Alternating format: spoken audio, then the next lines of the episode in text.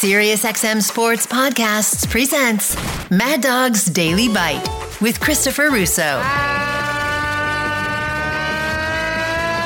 good afternoon, everybody. I hate to say it this way. I would be I would be really surprised if UConn doesn't win. I mean, I, I really would. Uh, they didn't even play that great on Saturday. They had 15 turnovers.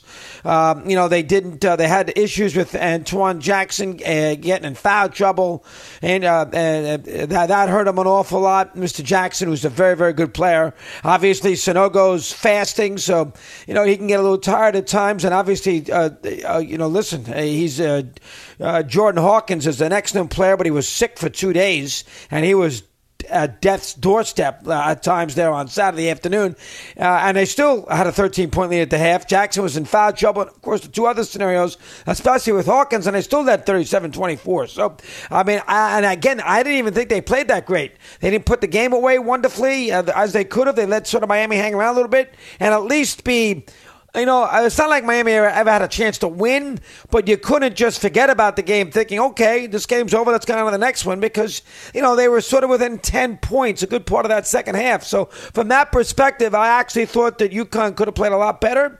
Uh, but I, having said all that, I know San Diego State did a great job down 14, uh, you know, getting that big basket off a good stand on defense. And by the way, that game's a little overrated. I was there. Uh, there was a million timeouts. There were 34 foul calls in that game. I mean, the game had no rhythm to it whatsoever, and there was no ebb and flow to the game.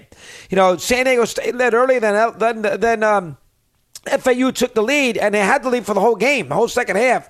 So there wasn't that ebb and flow to it that you like with the great game.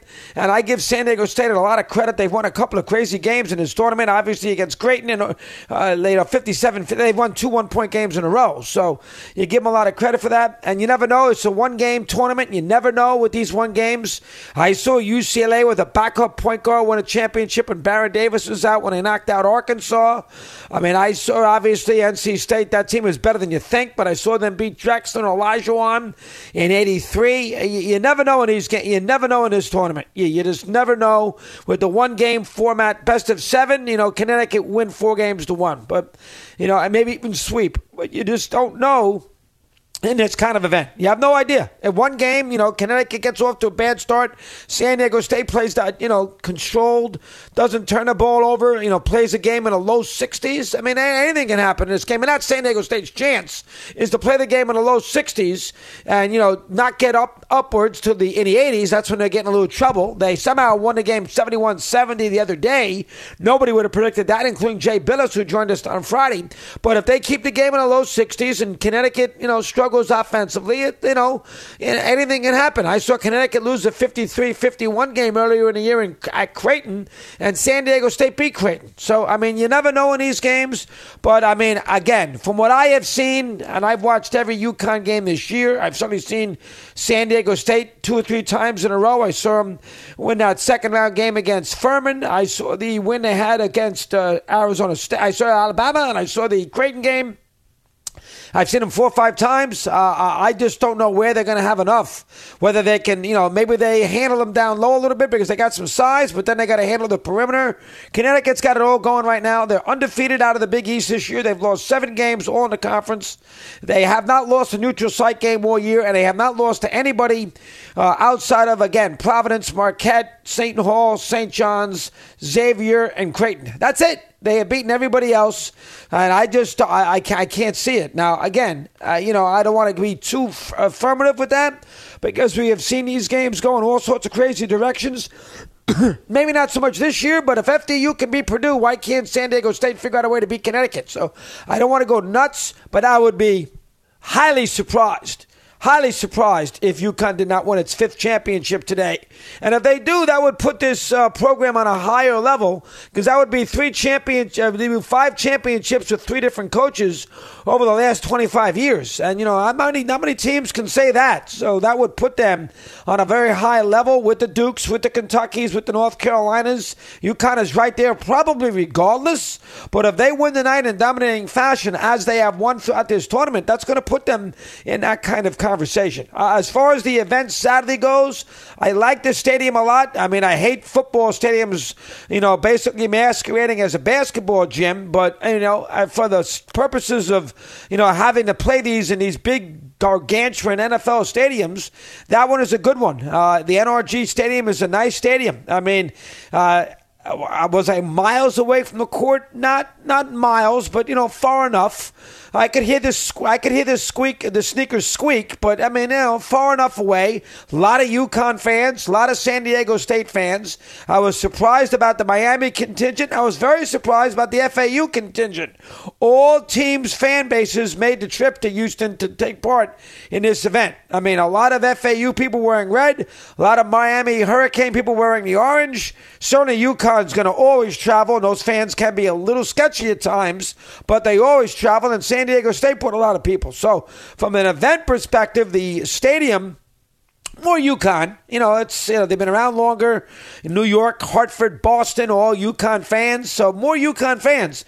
But it wasn't as wasn't as drastic as you'd think. It wasn't as drastic as you think. Very good tribute in the first half for Nantz. I'm sure some of you guys saw that. I know in the stadium we had it. I'm sure you had it on CBS. Why would you do a tribute for Jim Nantz and not show it on CBS? So I'm sure it was on.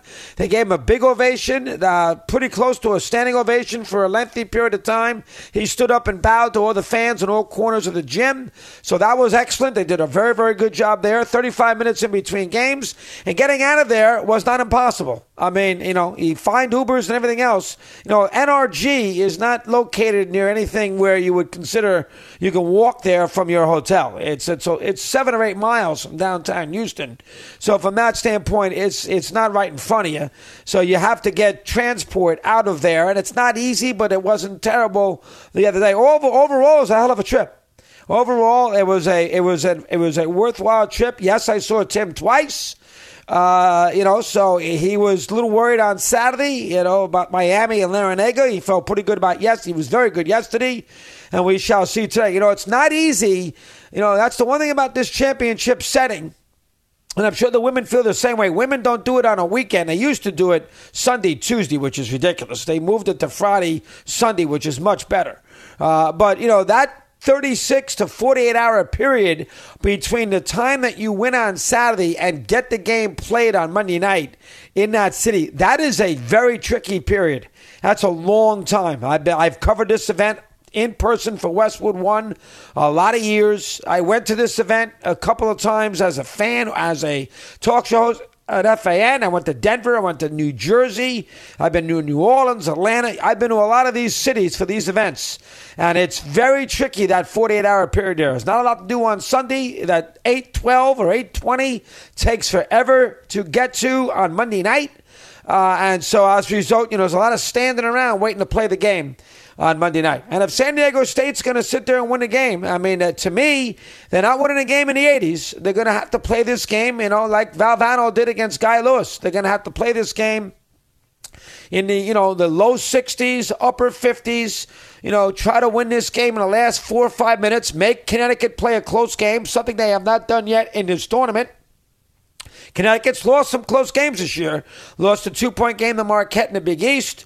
Lost a two point game at Creighton. Lost a close game at home, 82 79 to Xavier.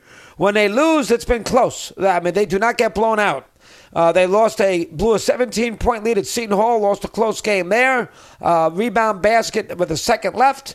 I mean, they got beat badly by St. John's, but they was like 85 74. When they lose, it's usually via the close game. So if you're San Diego State, you can't expect to win a game by double digits. Uh, your advantage tonight is to, uh, again, hold tight, be close, get them in a low scoring game, and see where you stand in the last five minutes. I mean, that is the, if I was Brian Dutcher, that is the game plan I would try to draw up. Guys, guys, guys, running up and down with that, you know, when, you, when UConn scores in the 80s, they usually win. Uh, I can't recall a game this year when UConn did not score in the 80s and lost. When they are in the 80s, they usually win the game. So if I was playing against UConn, I would try to get them, uh, you know, in a much slower paced game. And now listen, they're a rugged team. They can beat you a lot of different ways. UConn's won plenty of games low scoring too. 71-57 the other night is not that high scoring. But I think the better opportunity would be to keep the possessions down and keep the games, uh, you know, at a little bit more of a high 50s, as I said, low 60s level if you were San Diego State. That is the way to go if you're going to win the game. And I am surprised it's only a seven point spread. I thought UConn be double digits. I, I was very surprised it's only seven and a half. You never know. It's a one game tournament. I don't want to. I don't want to uh, count my chickens. But again, I would be very surprised if UConn doesn't win its fifth. Very. Want more Chris Russo? Listen to Mad Dog Unleashed weekdays from 3 to 6 p.m. Eastern on Mad Dog Sports Radio, Sirius XM Channel 82. Mad Dog's Daily Bite is part of the Sirius XM Sports Podcast Network. If you've enjoyed this episode and want to hear more, please give a five star rating and leave a review. Subscribe today wherever you stream your podcasts.